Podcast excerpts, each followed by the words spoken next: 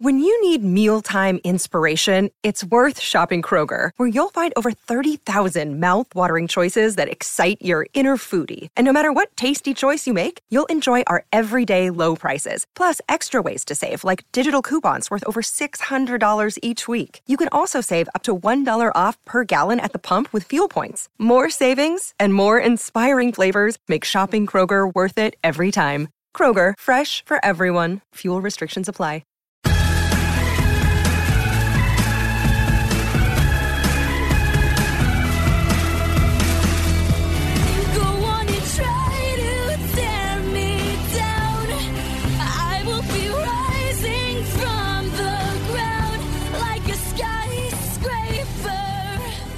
You know, they say that life throws at you only what you can handle. Well, if that's true, my Everyone Talks to Liz podcast guest today, he's got to have like 20 arms and 40 hands. He's been thrown a lot. Now, first of all, if you're a football fan, you know Jon Dorenbos. He is a Pro Bowler, NFL star who played for, you ready? The Buffalo Bills, the Tennessee Titans, the Philadelphia Eagles, the New Orleans Saints. If you watch America's Got Talent, I know you know him, right? The magic tricks and sleight of hand that he performed were so amazing that he made it all the way to this year's The Champion Special. And one last thing, I promise you. If you watch The Ellen Show, you know him because he regularly performs those magic tricks, unbelievable tricks that are mind bending to adoring crowds. But you guys know what this podcast is about, right? Reaching those pinnacles of success, heights only a tiny percentage of the world ever attain, took effectively being orphaned at age 12 after a most horrific crime committed by his own father, and then later in life, facing a career ending health scare that almost killed him. I stress almost. He's here today. Please welcome Jon Dorenbos. He's the author of the new book, Life is Magic. And what a book, John. Thanks for being here. Oh, this is Rockstar. Thank you.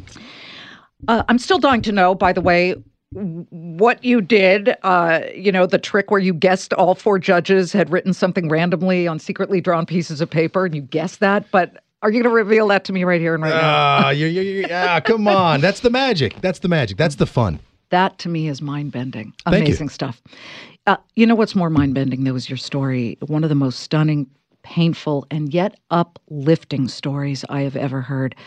I want to take us back, our listeners back to the 12 year old you. You're living just outside Seattle with your parents and your older brother, Randy, your sister, Chrissy. Describe your 12 year old life in your world there.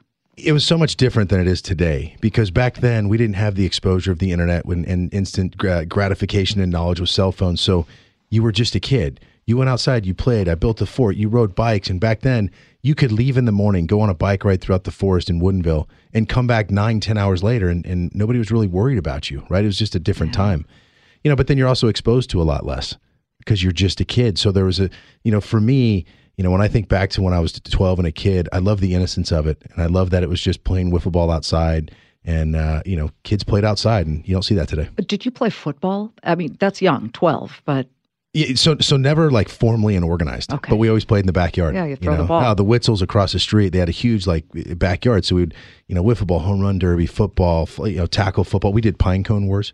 This is amazing. Like at night, we'd get all dressed in black, and you just find little pine cones, and you just throw them at each other.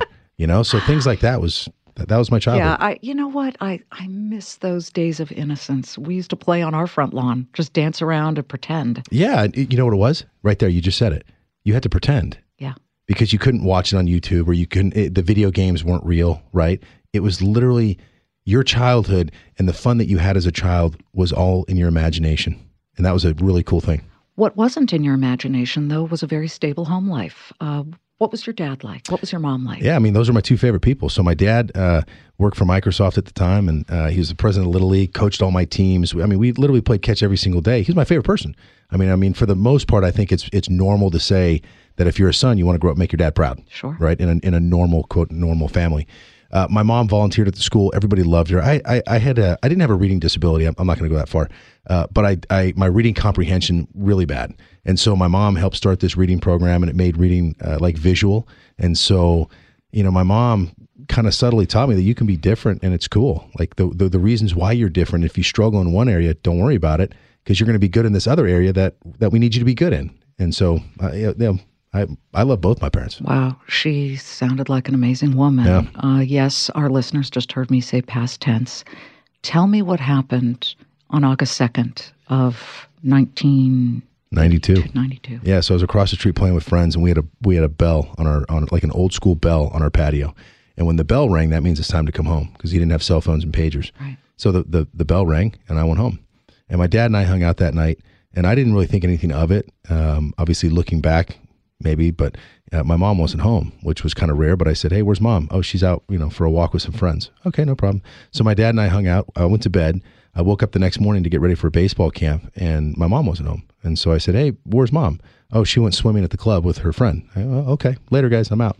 So when I went to baseball camp, uh, my dad then turned himself in. So that night, he murdered my mom before I came home, and he used a bench grinder and a sledgehammer. It was really bad.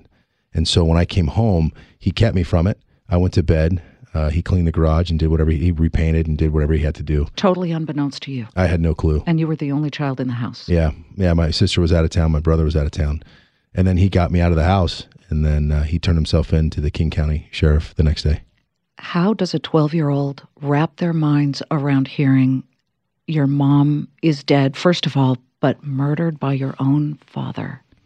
you know you're you're you're young enough that you're a kid but you're not young enough that you don't remember and that you don't understand the magnitude of the situation. And so i was 12 years old and i remember I, I got picked up early from the baseball camp because there was an accident right? And my friend's parents came and got me. That's what they told you. that's what they told me yeah. And now in my mind it's my dad probably broke his ribs playing soccer. That that's really what i thought. So we went to the police station. When they told me the news um, you, you don't believe it, right? I mean, you're just you're you're trying to like what's going on, and and keep in mind, I wasn't really exposed to that world as a kid yet. Like I didn't know what murder was, I didn't know what death was, you know, and so um, I couldn't tell you if I was there five minutes or if I was there all day. You know, I remember crying, uh, and and what I was told is that they got in an argument. My mom got pushed and she fell, and that she's no longer with us. So at that moment, it doesn't dawn on you that your dad killed your mom and and you're kind of sheltering you from information and so in my mind okay my my mom's gone but dad's going to be coming home and I I don't know I guess we're going to figure this out like what's this life going to be like but y- you don't hear the news yet that your your dad killed your mom and it's it's you lost both parents You attended the trial, and you're still 12, by the way, correct? yeah Um, at which your dad claimed self defense. Um, that did not hold up, obviously, but you write about how you kept saying to yourself, if I had just come home earlier, yeah mom would be alive. you know there, there's there there's a guilt you know had i come home earlier maybe none of this would have happened. And then i remember going through a phase you know later on in life where it was like god if i had come home earlier would have killed me too. You know i guess it depends when i would have come home. And then I, you have to come to terms and you have to find peace within yourself and just realize that life happens and it's it's sometimes it's not your fault and it just happens Yeah, well, but uh, it took a long time for you to Oh, yeah. reach that. But uh, the jury did not buy his story. He was found guilty. He was sentenced to 11, 12 years. so he was sentenced so in, in the state of washington second degree murder uh, had a max penalty of 13 years and so he was sentenced to 13 and I, I believe he served 11 with good time After finishing out that school year, I'm sure you were still in total shock. Uh, you then moved to your aunt's in Garden Grove, California. Which came first? Um, stability or just were you a zombie at that point saying, Where's my mom? Because I, the points that were so poignant to me were that you walked into the trial room, you walked in and you thought your mom was actually going to be there, and you said to your aunt, Where's mom? Yeah, and it was one of those moments where uh, I literally looked at my aunt and said, "Hey, where's mom? Is she coming? We, like, we can't go in until mom gets here." And I so believed it, and I remember the look on her face, and I remember snapping out of it, and I remember just like my hands started sweating, and I just it was the moment of like, how stupid could I have sounded? But th- there was there was over a year where I woke up every single day thinking it was a nightmare, and I'm going to wake up and it's all going to be good, and Yeah. And and then you move as if that doesn't upend your life even more to Garden Grove, California, because that's where your aunt was living. And um, talk about which came first at that point: football or magic. So magic, right? So uh, I, I see this kid named Michael Groves. He's 16 years old, does a magic trick. I loved it. Now the reality is, I didn't see Jimi Hendrix or Stevie Ray Vaughan or Eric Clapton. I didn't see these like cool guitar players. You Right, know, right, it would be much cooler if I told you I could rip a guitar. But I saw a magician. And then Bill Malone went on TV. There's this guy named Bill Malone, and he he shuffled cards and told stories. And I just thought it was so cool. And what ended up happening is, if I sat down and shuffled cards, it was the only thing that the world quieted. It was the only thing that just everything just went away, and I felt like I was just a kid in a moment of being a kid again, playing in my backyard, you know, building forts and just pretending about this world Right. That was the only thing that brought me back to that that place. And then I found 52 buddies in a deck of cards that never lie to me, and they always tell me when I'm wrong. So it's it's my moment that I just sit there and, and think. And there was a magic store nearby. Yeah, so uh, it, it it's funny. My aunt, who ended up raising me, my mom's sister, she took my sister and I in. Uh, her friend used to date this magician. So now here's my aunt making the awk- awkward phone call to her friend to, hey, call your ex boyfriend, right? and uh, I'm calling in a favor. Call your ex. What? Get him over here. Yeah. I need him to help my nephew. Yeah, believe it or not, we need the magic guy. We need the magic guy. and so, you know, she introduced us, and, and his name was Ken Sands, and he owns a store called Magic Galore More. And I would go there, and I was just enamored. And then little did I realize at the time he was going through his bouts of depression as well. And then years later, we talked. He saved me, and then he said that at points I saved him. And so it was like this relationship of him having a having teenager saving an adult like yeah, that. like Amazing. he like had a father. He he became like this father figure, right? And it's this mentor, uh, and it changed it changed my life. But you talk about how you called him 20 times a day. Oh, so bad. So yeah, back in the day, we had voicemails. Like you'd actually leave a message. So I was like, uh, Fatal Attraction when you leave like hundred messages, and it's like, uh, yeah, I would leave like twenty messages, and I would keep calling them and calling them. how do you do them. this one? How did you that, do that? Yeah, that? or hey, well, hey, well, uh, are you at the store? I, I got to show you something. Are you at the store? Hey, hey, oh, hey, can I buy this? Hey, do you have that? Hey, I saw this trick. Do you know what it is? Hey, this guy told me about this. Can you order it for me? Just like it didn't matter. Any excuse I had to call him, I did because I was just enamored by magic. But I want our listeners to understand that concurrently with all of this practice, practice, practice with the ma- magic, you were playing baseball, football. Did I see hockey? Basketball. Basketball. Yeah. Basketball. Uh, You know, my parents are Canadian. I love hockey. I'm always thinking hockey. I wish I played hockey, but I, I never did. basketball. Uh, but how did football sort of take the lead? So now I, I, I go to high school, and uh, I was like the same size. Which then. high school? I went to Pacifica High School in Garden Grove, and I was kind of the same size then that I am now. So I kind of grew early. Everybody thought I was huge, and then I just stopped growing. Right. So my freshman year, I was a big kid. My buddy Kevin Johansson said, "Hey, you want to play football?" And I'm like, "Dude, football's for dorks. I like magic. You know what I mean?" and so, and I'll never forget. He goes, "Yeah, but you can hit that guy and not get in trouble." I said, "Wait a minute, whoa." I can hit that guy and not get in trouble. And I didn't realize it, but like I had anger issues and, and things that I were processed in, in resentment and bitterness. A- anger issues might be the wrong word, but it was more like um, just emotions from my childhood that I didn't really have an outlet. Right. And so when I discovered football and I could run at you and hit you, it was just natural outlet of aggression that literally was amazing. So during the day, I put the pads on and go hit you. And then at night, I would go home and I'd turn on Yanni track number nine, Felitsa, Yanni's Stop. greatest hits. Yanni? we we only had we only had a few CDs, so it was either Yanni or Jon Secada. I, I can't do Secada on repeat, right? And so I would the violin and the piano, and I would just sit there and shuffle for hours and hours. So at night, the world would quiet, and then at day, I could run around, be a gladiator, and hit you, and it was the perfect balance. Uh, one is so delicate and requires sleight of hand and finger work and eye work, and, and the other is smash mouth football. It's so great. Okay, you're a senior. You then go to college, a division Well, I went to a junior college. junior college. Yep. Okay, but you were playing, weren't you? Yeah, yeah. So a I went, of football, right? played football at a, at a junior college, and uh, thought I was like the greatest player ever. Give the name. People want to know yeah. these So schools. uh, I all right. So I, I thought I was a great high school player, and I had no offers. but what was your position? I was a line, linebacker, fullback. fullback. Okay, Yeah. that's what I read. Yeah. And uh, I go to uh, Golden West Junior College for the reason that they were 0 and 30. So they're in Huntington Beach, California. 0 and 30 means they have never they haven't won a game in three So years. you'll look amazing by contrast. if you can't play there, hang it up, right? And so I go there, we lose 10 in a row. So now the school goes 0 and 40, which means they've lost 40 games in a row, longest losing streak in college football history. Not a lot of kids are getting recruited out of an 0 and 40 school. And so I made a highlight tape. And so I, I took all my, my stuff and I put my highlights together. And it was good. Like I was a good player. It was good, right? And I'm going to mail this to the colleges. But I was like, you know what? I don't really have any big hits. So my, my buddy Nick Heinley, he was a linebacker. We rotated positions. I was number 47. He was number 48. This is before the internet, before HD cameras, before there's like 50 cameras. We had like two, right? Before you you could be outed. Is that true? am I am I going down the right uh, road here? I, I borrowed a couple, of, uh, a couple of Nick's highlights, a couple of his big hits, and I put them on my highlight tape. and I just said, "What the heck?" And then I had I had long snapped in high school, which means uh, I would look between my legs and snap the ball to the guy that kicks it. To the kicker. Yep, and I had a few. You know, I I was okay, but I threw a, a, some of those on there.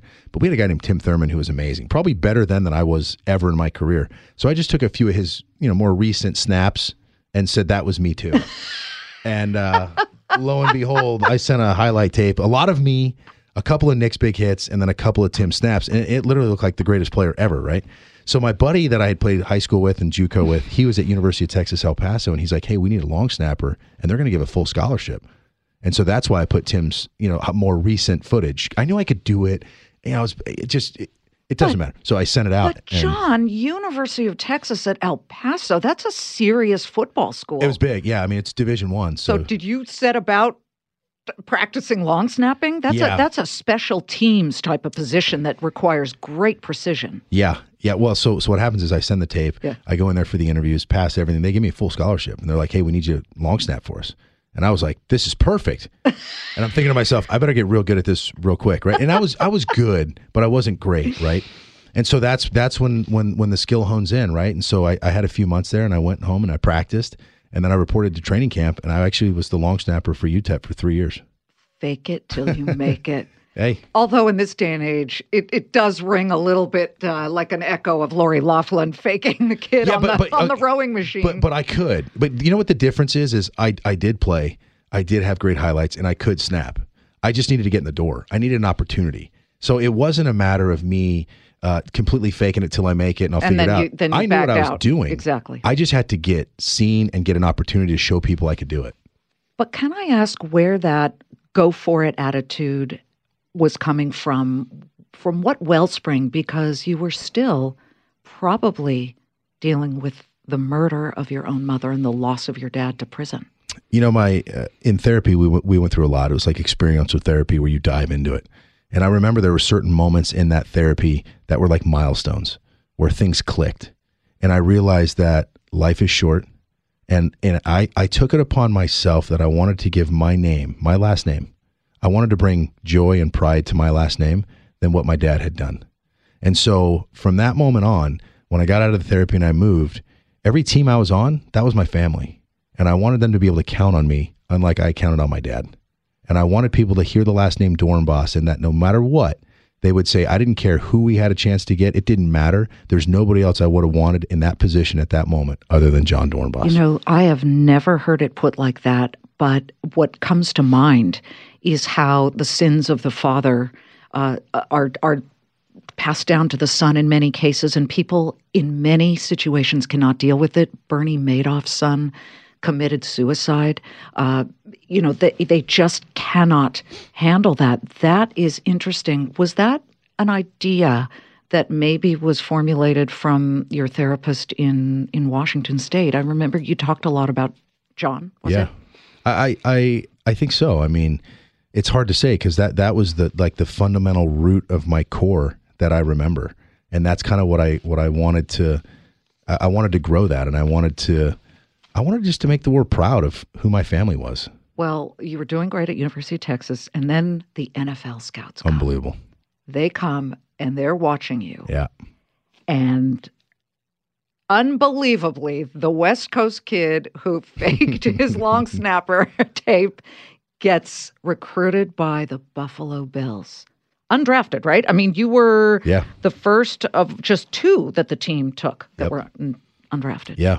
And and what's so this is what's really cool. So when I'm a kid, right, I was a huge Seattle Mariners fan, and every game I went to, right, I'd sit up in the nosebleeds. It was the day that Ken Griffey Jr. at Jay Buhner was going to see me, obviously, and say, "Hey, kid, come on down here and play catch." Right. That was every day was that for me.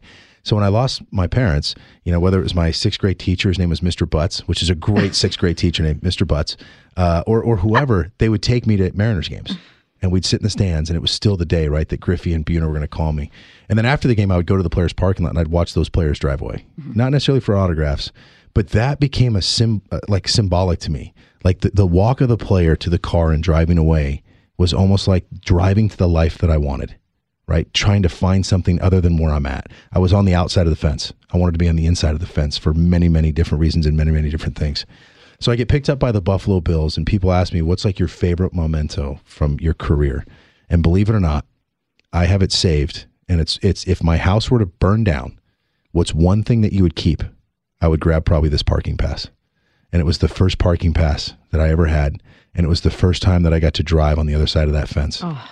And my favorite thing about my career is the parking pass against the St. Louis Rams in Buffalo. And I want our listeners to know y- you have a Super Bowl ring, Yeah, I do. and you'd leave Yeah. that over the parking pass. Okay, maybe I'd grab that and the parking pass. Okay, maybe I'd grab both. Yeah. All right. Because so- the, because the ring will buy me a new house, right? Right. yeah, don't get hysterical here. Yeah, you need to you need to be smart. um, a couple of years later, you jump to the Tennessee Titans, for whom you played a year, and then the Holy Grail. If you're a Giants fan, the devil incarnate, but the Holy Grail of football, you sign with the Philadelphia Eagles. Yeah. And Note, I didn't say the dreaded New England Patriots. yep, right. Wow, the Eagles, and you ended up being the player who lasted the longest up until that point. There, how many years? Yeah, you know it's it's funny you say that because you know you get asked questions by media. Hey, wh- wh- hey, what's your goal of your career? My goal was to always be the oldest guy on the team, and I figured if I'm the oldest guy on the team, then guess what? That owner wanted me there, which means when it was all said and done, he would say, you know what? There's nobody else I wanted except Dorenbos because he delivered, and then it would give me the most opportunities to have success. You know, a lot of people, hey, what's your what's your goal? I want to win a Super Bowl. Okay, well, if you win it your rookie year and then you never play again, is that is that your goal? My goal was to be the oldest guy on the team and have the most chances for success. And yeah, You know, John Elway took forever to win his Super Bowl. But he got it. Yeah, he got it. You're right. You don't want to peak too early. nah, you can't peak too early. Can't peak too Yeah, early. well, you know, there's peaks and valleys. You got to make sure you peak at the right time. You know, but okay. We'll get to the Super Bowl ring in a minute because you actually got it, even though you didn't play in the Really Super cool. Bowl. We're going to explain that in just a moment. But I, I do want to ask again at this point, I know I, because I lost my father 12 years ago, but I keep thinking to myself, I wish dad could see. Was that going on in your mind all the time? Mm-hmm. All I the wish time. mom could see. I wish mom could see. all the time. And and not only mom, but it might be hard for people to understand this. Had my life been normal, my dad, like had had none of this happened, I would have had my mom and dad at games. But to be clear, you did not have contact. No. Years and years and years, right? Yeah, so uh, my dad got sentenced to 13. He, he went to Walla Walla State Penitentiary, and then that was it. I, I didn't talk to him or didn't have a relationship with him. After playing for a few more teams, you get the health scare of your life. Mm-hmm. As this is why I said, if if you really get only thrown things that you can handle, you, dude, you got forty hands. Well, so so put yourself in my shoes. So I'm I'm 37 years old. Uh, I just got uh, I just broke the record or tied the record for the most consecutive games ever played as an Eagle. So I, I'm like Mr. Eagle, right? I'm going to be here forever. And the team says we're going to trade you, and it was just kind of a shock, right? So what what? Now here here comes a defining moment that I learned when I was a young kid. Whether you agree or not is sometimes not the issue. It's coming to terms with what your reality is, and then trying to find the positive in it. Because you can you can moan and complain all you want, but the reality was the team was going to trade me. So guess what? Get on board, or, or you're going to be miserable and depressed. So I said, okay, what are my what are my options? And they said, oh, the, the New Orleans Saints. And that the first thought, and I kid you not, okay, Ellen DeGeneres is a Saints fan. Their uniforms are all black, which at 37 years old is quite slimming. and they're going to play. I swear to you, and they're going to play 13 games indoors. Right. So at my age, I've been in the Northeast cold weather. Now I can have a dome for 13 to 16 games. All right, let's do this. But the Ellen DeGeneres, don't just throw Ellen DeGeneres. I really did. here, That's what I said. but explain why. Yeah, so Ellen Ellen has been amazing in my career, and I did America's Got Talent, and uh, my my when I made the finals, my card trick was my ballad, and it was basically how magic saved my life with the theme of "Don't hate, don't blame, and forgive." And so she and her show saw it and said, "Hey, can you perform on our show?" And we just got along, right? Our, our not not just our brands, but our beliefs in being kind and trying to make this world a better place. And so she has me on all the time. We do stuff together. And I know that. But at that point, when you went to the Saints, had you been on Ellen? a bunch, yeah. Okay. Yeah. So I need to ask about your fellow players, whether it was the Bills or or the the Eagles. Did you sit there on the team plane and show them your card tricks? I mean, did you did you use them almost as audiences in the locker room at times? it was the best icebreaker ever because now you're not just the long snapper, you know, like uh, now you're actually, hold on, kid, you have a purpose. Come here, get over here. And so I would do tricks. And then all of a sudden I got invited to all these events. So now not only was I going to events as a professional athlete, which people that paid to go to these events thought was cool, they could talk to you, but now I could actually provide entertainment. So I was kind of like checking off two boxes. So I would get calls to do the most fun events ever. And it, like magic was the perfect thing to open open the door to to meet people. And and for me, my style, I try and make it cool. You know, I try and bring a little bit of swag into the magic world because let's be honest, I, I think magicians are probably below like Star Wars and Star Trekians, and like we are probably like the nerds of all nerds, you know. And so, like to make magic cool and fun was was cool too. Well, I would think. And uh, yet, what you probably didn't realize was that you were creating a second career, which you ended up really needing. Yeah, needing and wanting, and and you know the reality is, every year I played, I thought I was going to get cut, and so in the offseason I would go perform and I would try and figure my life out. And then all of a sudden, April would come around, which is when the offseason would start, and I'd still be on a team. And I'd be like, oh my gosh, like, okay, I'm going to go back and go to training camp and do this all over again. And then I'll probably get cut at the end of that season. And and what I realized is that I had a great balance. You know, like when I was in when it was football time, I was all football and I loved it. But then in the offseason, I got away from it. And and I never put the pressure on myself that my, I'm going to be identified as a football player. Mm-hmm. I never wanted that. Well, you still were, you had this sort of, I know there's no such thing, but a two legged stool with the magic and the football. And then one of the legs gets kicked out from under you. Yeah. Football. Yeah. Because of your near death experience. So I, I got traded to, to New Orleans. Mm-hmm. And what happens is when you get traded, you go through a physical. And basically, the team makes sure that their asset is healthy, right, before they purchase it. And so I play in a game. The doctors come, I take a physical, and they say, hey, something's not right with your heart. It just doesn't sound right. We're going to take you downtown and get some tests. And now I'm thinking this, nay, no problem. I'm 37. I just signed a three year extension for more money than I've ever seen. And now I'm in a new city where I have to reprove myself. So I got like a new pep in my step. Life is great, right? I'd just been married two months, married the love of my life. It's like life is just too good to be true. And so I, I go down and I take my tests. I go back to the locker room. I'm getting ready for practice, and they basically the phone rings and hey, John, uh, this is you know the, the cardiologist and the surgeon here at Louisiana Hospital. I don't know how to tell you this, but you need to sit down. You're never playing football ever again. Um, you're going to come back down here for more tests. You have a serious heart condition, and you're going to be in emergency open heart surgery probably within the next 48 hours. And I was, I'm sorry, what? And so now here's the moment, right? This is the moment. It's the moment where I, I think all of us relate, and it's I I write about this in my book. It's the moment where we become a victim. It's a moment where we get bitter. It's a moment we get angry because life isn't happening the way we planned it, right? And all of a sudden, you, you, you get resentful, and you're like, "No, I've worked too hard for this. This is not how this is going to end. This is not how I'm going out." And I did that. And then I took my helmet off. I put it in my locker. I literally saw my own eyes like starting to water up, and I started to get really mad. And at that moment, a dude named Drew Brees walked by, and he's the quarterback. And I saw the name Brees, B R E E S. And it was another moment in my life where I realized if I rewrite the narrative and I rewrite the story, then I'm going to be okay. I just got to tell my the words that I'm about to tell myself are going to dictate whether I stand up or whether I fall. And it took me back to Joe San Loquido. And uh, I signed in Philadelphia in 2006. And he came up to me and he said, Hey, John, I read an article that your mom's best friend sang Wind Beneath My Wings at her funeral. And her name was Leslie Moore, right? And it took me back. And I go, Yeah, yeah. He goes, Well, don't you get it? I was like, Yeah, Bette Midler, 80s, great song, right? Wind Beneath My Wings. He goes, Well, you're an eagle now. And the last I heard, ah. the song says, I can fly higher than an eagle because you're the wind beneath my wings. Hey, the city's rooting for you, kid. So if you're ever down and out, just spread your wings. Let the wind take you. And so now I'm sitting in the locker and I see the name Brees. And I thought of Joe and I thought of that story. And then I said, man, you don't have to be religious. You don't have to be spiritual. But like from a story to tell myself, I was traded to New Orleans, the New Orleans Saints. I was traded to New Orleans to have my life saved by a saint. And you know what? In the moment that literally I could have died, all I had to do is step out of the wind and catch a breeze. And there it was. Instead of stop and smell the roses, I had to step out of the wind and catch a breeze. And I realized if I play, I die. So you know what? I think I'd rather live. And then I didn't feel bitter and resentful. And it was just the way it was meant to be. You have a quote in the book that says, A champion is someone who gets up even when he can't. Yeah.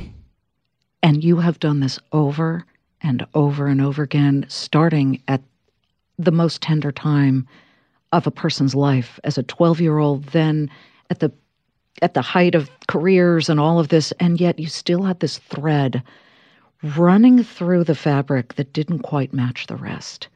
And as you're dealing with, okay, I won't play football again, but I've got magic and I'm on Ellen, that thread is now sticking out even more. And it's almost like a wire that's scratching at your skin. And it goes back to your dad, hmm whom you still hadn't spoken to in how many years?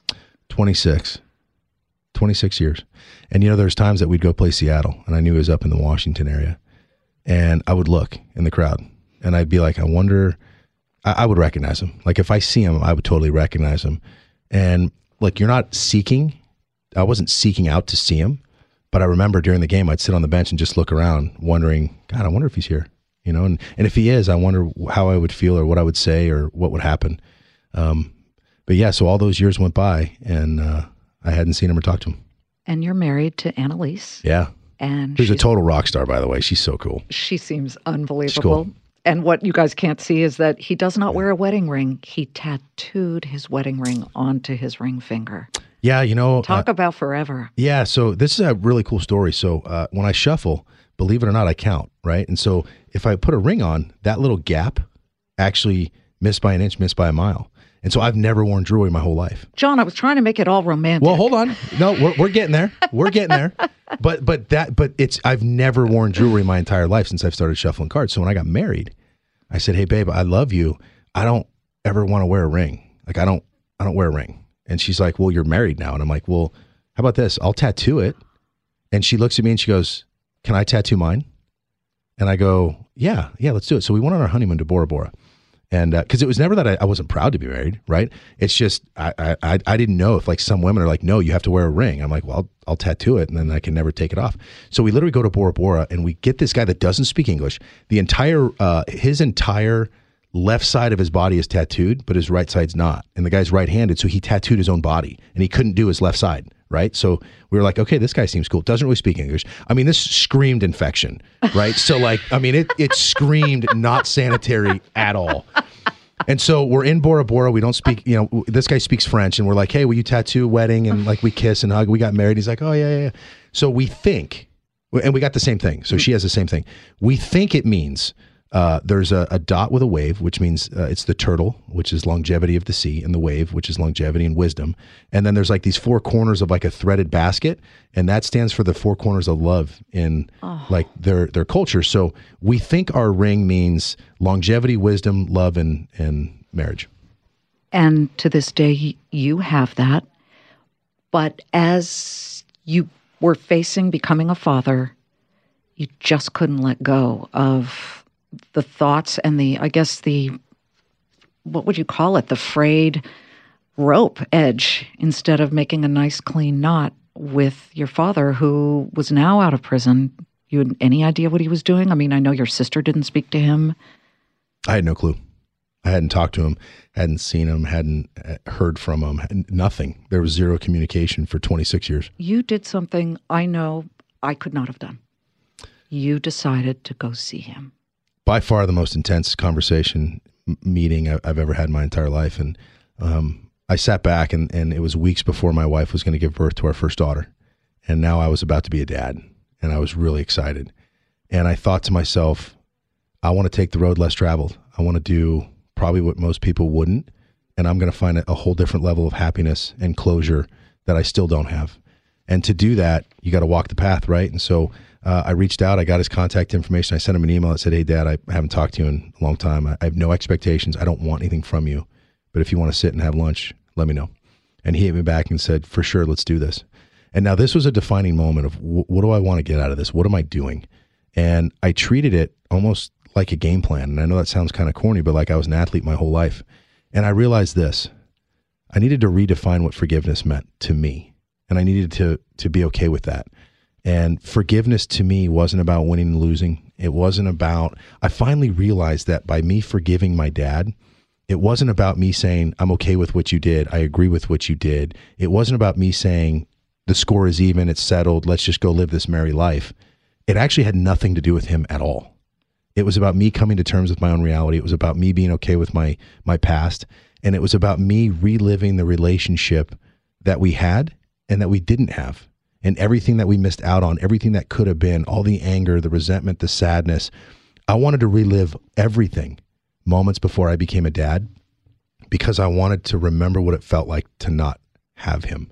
I wanted to remember what it felt like to be betrayed by him so that when my daughter came out, I would look at her and say, You're never going to look at me like I looked at my dad. And you're going to forever be able to sit and have lunch with your daddy, and I'll always be here for you. And so it was a it was the most powerful thing. I'd never said three words out loud my entire life. I'd never said I forgive you. I'd never said it. I've thought it, but I've never said it. And so after five and a half hours, and there were moments, right? There and, and uh, I- I'm going to take you guys back to this because this is super intense. Um, my therapist during the trial wanted my sister and I to see the autopsy photos. Super intense, and no, everybody thought he was crazy. And so during the trial, they made sure that the photos were angled in a way that nobody could see him but the jurors. So my therapist went and got a court order, and we became the first minors to get a court order for a private viewing of an autopsy photo. Why? And that really surprised me. It surprised a lot of other people. In fact, as I understand it, was it the judge or, or the Everybody. prosecutor? They all said, What the hell is Yep. this? Why are we doing this? Why should a 12 year old? And, and let me be graphic because you were, would look at a picture of his mother with half her skull gone. Yeah. Yeah. So we go down to the office and the prosecutor comes in, puts the folder on the table, and she she said, I, I can't believe you're doing this to these kids, and she leaves. And my therapist stood up and he goes, You know what's funny? Everybody thinks I want you to see these. I really don't care. But why should it be anybody else's decision but you? It's your life. This is your reality, kid, whether you like it or not. So I'm going to leave this room and I'm not even going to ask you. Look at it or don't. But I just think it should be your choice. And then right before he left, I'll never forget this. He goes, "But let me say something because this is really unpopular right now, and nobody nobody's going to understand what I'm about to tell you. But this is the way the world works. There might be a day you want to see your dad. Maybe you're in your 20s, 30s, 40s. Maybe he's in prison. Maybe he's not. Maybe you have kids. Maybe you don't. But if you decide that you want to sit and have lunch with your dad, it'll be for other reasons other than you wanting to know what happened. Because that right there, kid, that's what happened. You just changed my mind about this guy and the decision he made. And so, sure enough, he walks out, and I looked, and I closed it, and that was that. And I, I kid you not, I'm flying to, to, to go see my dad. But so there was no she fell on the stairs No. issue. It was Yeah, massively, horrifically violent. really violent. And I never had nightmares, but the only picture that I would every once in a while throughout my life see was the picture of my mom with bruises on her hand. And they said that was her protecting herself. So the, the really violent ones kind of just went away. Um, and so now I'm about to see my dad. And I'll be darned if I didn't think of my therapist. And I was there for other reasons than wanting to know what happened. But now here's okay. So you tell yourself, so you psych yourself out, right? I'm going to do this. It's not about. I, I don't need answers or validation. I don't need. A, I, I, I don't need anything from him. I'm not going to ask him what happened. That's not why I'm here. But then you're in the moment, and you can't help but curiosity, and you can't help but ask, Dad, what happened? Why? You know, like what's and and he would deflect, which is fine. Mm-hmm. But then I'd have to step back and say, you know what? I'm I'm not here for that. I'm not here to debate him. I'm not here to. It none of that matters. I'm here because I want to be a better dad than what he was to me. And you got to step out of your own ego. And you almost have to realize that sometimes you need to let go of the need to be right because the moment wasn't about right or wrong. It was about forgiveness, closure, and having peace. And you got that. Uh, there is a picture in the book of that lunch. And what struck me was your dad smiling, a very genuine smile, and you are not. You looked stunned. Yeah, you know, my wife, she saw that picture and she goes, This is really creepy. And I go, What, what do you mean? She goes, I've never seen you in a picture not smiling. Never once. Like, this is the first time I've ever seen you not smile. And uh, I didn't really know what to do, you know, and, and, and at the time, I didn't even know what the picture was for. But had you smiled, it would almost be, it's okay, dad, kind of thing. I'm Yeah. glad you weren't smiling. Yeah, me too. That made me feel Yeah. like, okay, this this did serve its purpose. And now your daughter's born two weeks later. Congratulations. That's an Greatest. amazing, amazing thing. And you have made that promise to her. You will be a better dad. Uh, my question is who's playing you in the movie? This Oh, is man. a Hollywood Wow. story, the Yeah. likes of which I just have never heard and seen. we're putting the feelers out. We're putting the feelers out. So uh, we shall see. You know, but it's funny because you don't live your life thinking that you're going to watch it now as in the third person or that that it's going to be recreated to tell a story. And you know, a lot of people ask me why why I wrote this book, and you know, like Jon, there's there's some really deep issues here, and you were really vulnerable. Why? Um, I guess I felt like for whatever reason, life has thrown me a bunch of things, and I'm happy. Like I'm really happy when people meet me. They're like, Jon, you're like one of the happiest dudes I've ever met. And so if I can tell my story, if I can tell you the things that I told myself, if I can tell you the narrative I told myself, and just the things that I did to find happiness in all these stages of my life, then I, I hope people read it and say, you know what? Maybe I can just let go of, of this bitterness. Maybe I can just forgive this. And for me, uh, I, I read a quote by Nelson Mandela, And in a nutshell, it was basically he went to prison and he told the inmates that if, if they don't hold our souls, we're free men. Nelson Mandela gets out of prison, and guess what? He became so bitter at the time lost that he didn't feel like he was in prison until he was out and free. But mentally, the bitterness took him back. And he said, You got to let go of the things in the past because it doesn't affect you anymore. And so, sure enough, there were times in my life where just I had issues come up in my own head, but my dad was subtly affecting my life, even though he wasn't in my life. It's time to let it go because that's my decision. Happiness is a decision, not an emotion. And you've proven that. If your mom were here today, and maybe she is, she can hear you. She She's can here. see you here in this podcast room at at Fox and your beautiful book, and it's a great cover picture of you with the with a deck of cards. What would she say? Wow. You know what? For me, I hope she'd sit in that chair, and, and this is going to sound so cheesy, but there's much deeper meaning in this. But I'm a I'm a Matthew McConaughey guy. That's If my cheesy. mom, if my mom looked at me and just went, "All right, all right, all right, all right, all right," that to me would be like it's the head nod from a coach. That's all you need sometimes, just a head nod. It's you know what, kid, you've done something really hard, and I respect the the doing of hard things. So for that, find happiness, kid. Jon Dorenbos, the book is called Life is Magic, but I would say you made it magic. Thank what you. a great, unbelievable story. I hope all of you guys out there read this book. You know, I know your time is super valuable because we're all hit with magazine covers and websites and social media. Get this book and read it because it it really made me stop and think, okay, stop complaining, move forward, let go. I can't promise as a redhead who gets really angry a lot of the time that I, I will uh, forgive on a lot of l- levels, but I'm I'm so honored. The world needs a million of you, Jon, Oh, thank you, and I'm glad the one that's here is sitting with us. Rockstar. Well, I'm I'm I'm happy to be sitting next to you, and I hope people just remember that when you really find forgiveness and happiness, do it for yourself. Don't do it for anybody else. Just do it for yourself. Thanks for joining us on Thank you. Everyone Talks to Liz. Hey, life is magic, baby. It sure is. And uh, listen, we we always try and bring you a little magic every day, Monday through Friday, 3 p.m. Eastern on the Fox Business Network. That it, talk about cheesy. That's a cheesy segue I just made. Because they say, Liz, don't forget, always mention the show at the end. Not not cool what I just did. But anyway, what an amazing story. And I, I, I am grateful to you guys for listening because I know these stories, because I hear from you, affect you and make you better people. We'll see you next time. I'm Charles Payne. Listen to my Unstoppable Prosperity podcast so I can get you making money right now. Whether stocks are hitting new all time highs or in free fall mode, opportunities abound. So, why are so many potential investors still sitting on the sidelines? In a new season of my podcast, I'm going to get you in the game. After 38 years on Wall Street, I'm ready to impart some lessons and get you invested in the greatest wealth generating machine in history. Listen anytime, everywhere at foxbusinesspodcast.com or wherever you listen to your favorite podcast.